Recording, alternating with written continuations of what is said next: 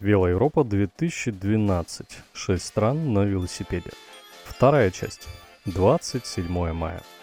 Москва и Падне. Китайцы в клубе. Анекдот про русского, негра, итальянца, француза и кондиционер.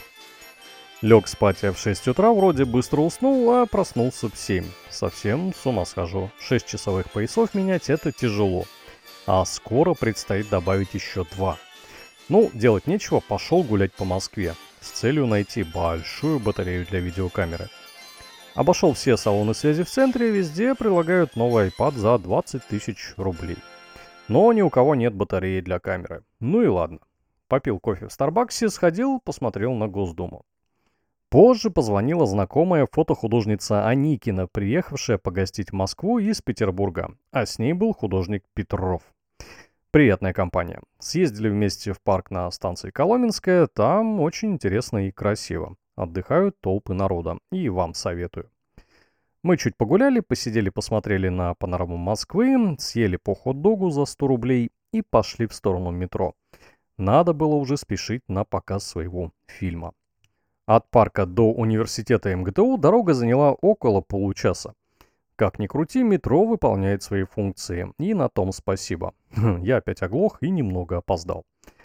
На станции «Сокол» меня уже ждали более 20 человек во главе с Глебом Федоровым, который координирует работу Московского китайского клуба.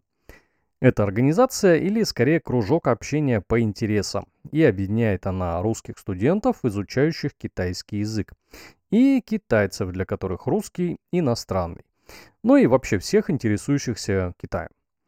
Клуб постоянно проводит учебные и развлекательные встречи, организует выставки и показ фильмов. Часто устраивает чаепитие, где практикуют язык или, как сегодня, смотрят кино.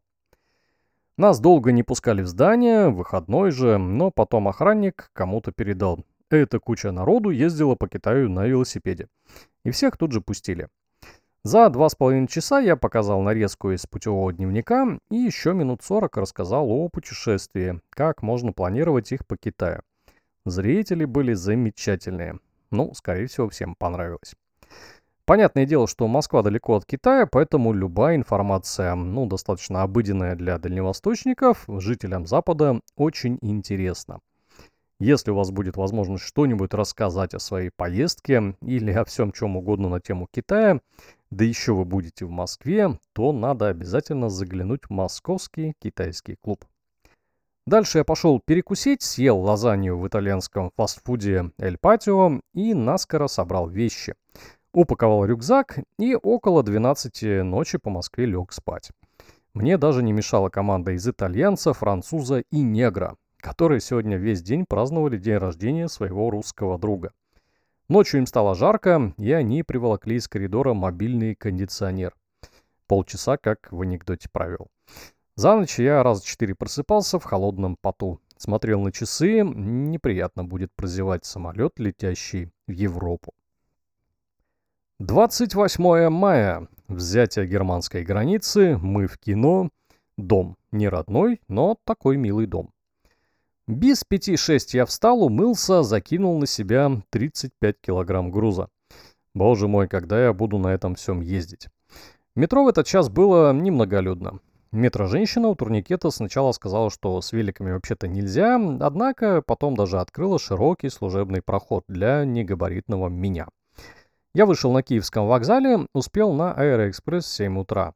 И около 8 был Домодедово. Здоровенный аэропорт, с зимы он как-то изменился в лучшую сторону. Да и я, наверное, привык. Позвонил Андрею, он вскоре приехал. Немного помятый, потому что прилетел только вчера и ночевал в аэропорту. Ну, наконец-то наша команда для покорения Европы в сборе. Я отдал Андрею паспорт с визой, и мы пошли сдаваться. Летать с великом – это всегда рулетка. Каждая авиакомпания относится к такому грузу по-своему. Для кого-то это просто большая сумка, кому-то вел в чехле кажется не габаритом. Есть компании, которые берут за байк отдельную плату. Так и получилось. Я заплатил за своего коня 3000 рублей. Это 200 рублей за килограмм. Андрею повезло больше, он договорился, что это просто багаж. И поместился в норму 30 килограммов. Ну и хорошо, что мы не платили оба. Дальше начался позитив. Сейфти-чек и таможню мы проскочили моментально. Самолет Airbus 320 был чист, приятен и полон народа, летящего в Германию. Красивые стюардессы напоили нас красным вином. А сосед по креслу оказался и вовсе русскоязычным жителем Германии. И рассказал много интересного, что там можно посмотреть и попробовать. Три часа пролетели незаметно. Самолет шел ровно и не очень высоко. С высоты километров пять было видно землю с большой кучей деревушек и развитой сетью автодорог. В принципе, от китайского пейзажа этот отличался лишь э, большим количеством ветрогенераторов и более аккуратной застройкой. Вот и заход на посадку в небе, в жуткой близости снуют встречные и поперечные самолеты. 500, 300, 100 метров и мягкая аккуратная посадка. Спасибо уральским авиалиниям, советую. Вышли по рукаву, логотип у аэропорта очень смешной, как будто нарисован ребенком. Остался последний шаг до Европы – погранконтроль.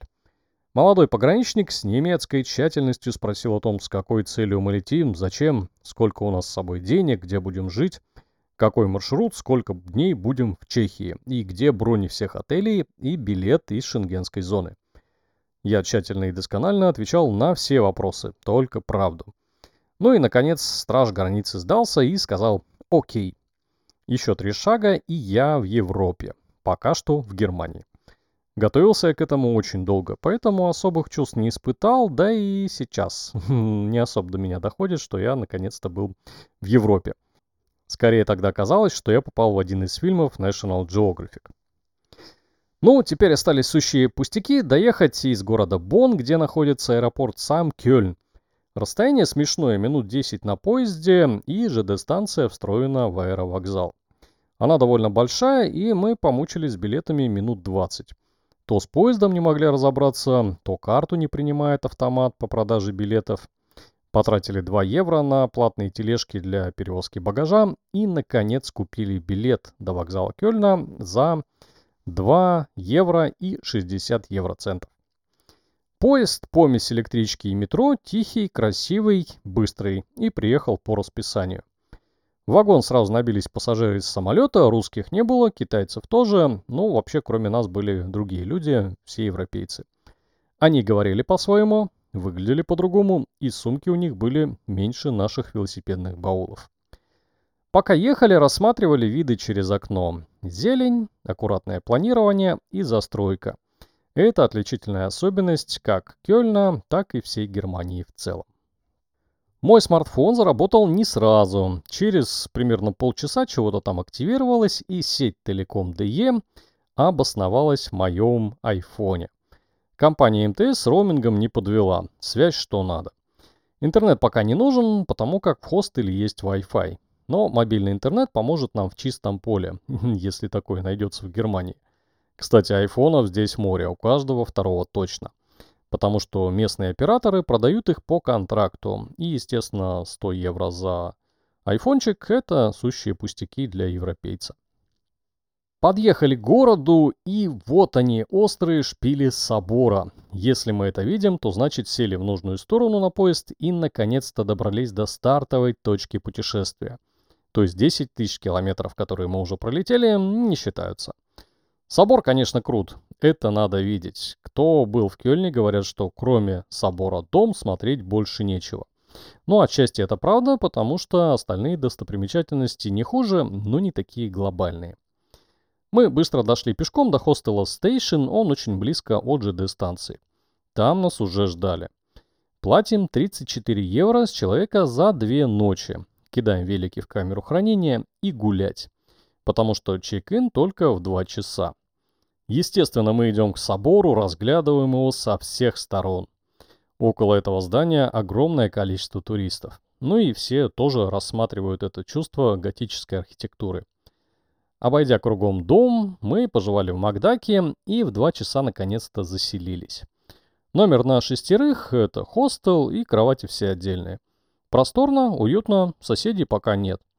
Привели себя в порядок и опять гулять. Сегодня в Германии какой-то праздник, почти все магазины закрыты. Делаем круг почета по пустым улицам, разглядываем велостоянки и местную архитектуру. Мы нашли арабскую лавку и киоск, где купили еще несколько необходимых вещей. На сегодня гулянок хватит. В хостеле надо еще постираться, собрать велосипеды и, в общем, проверить, нет ли каких-то поломок.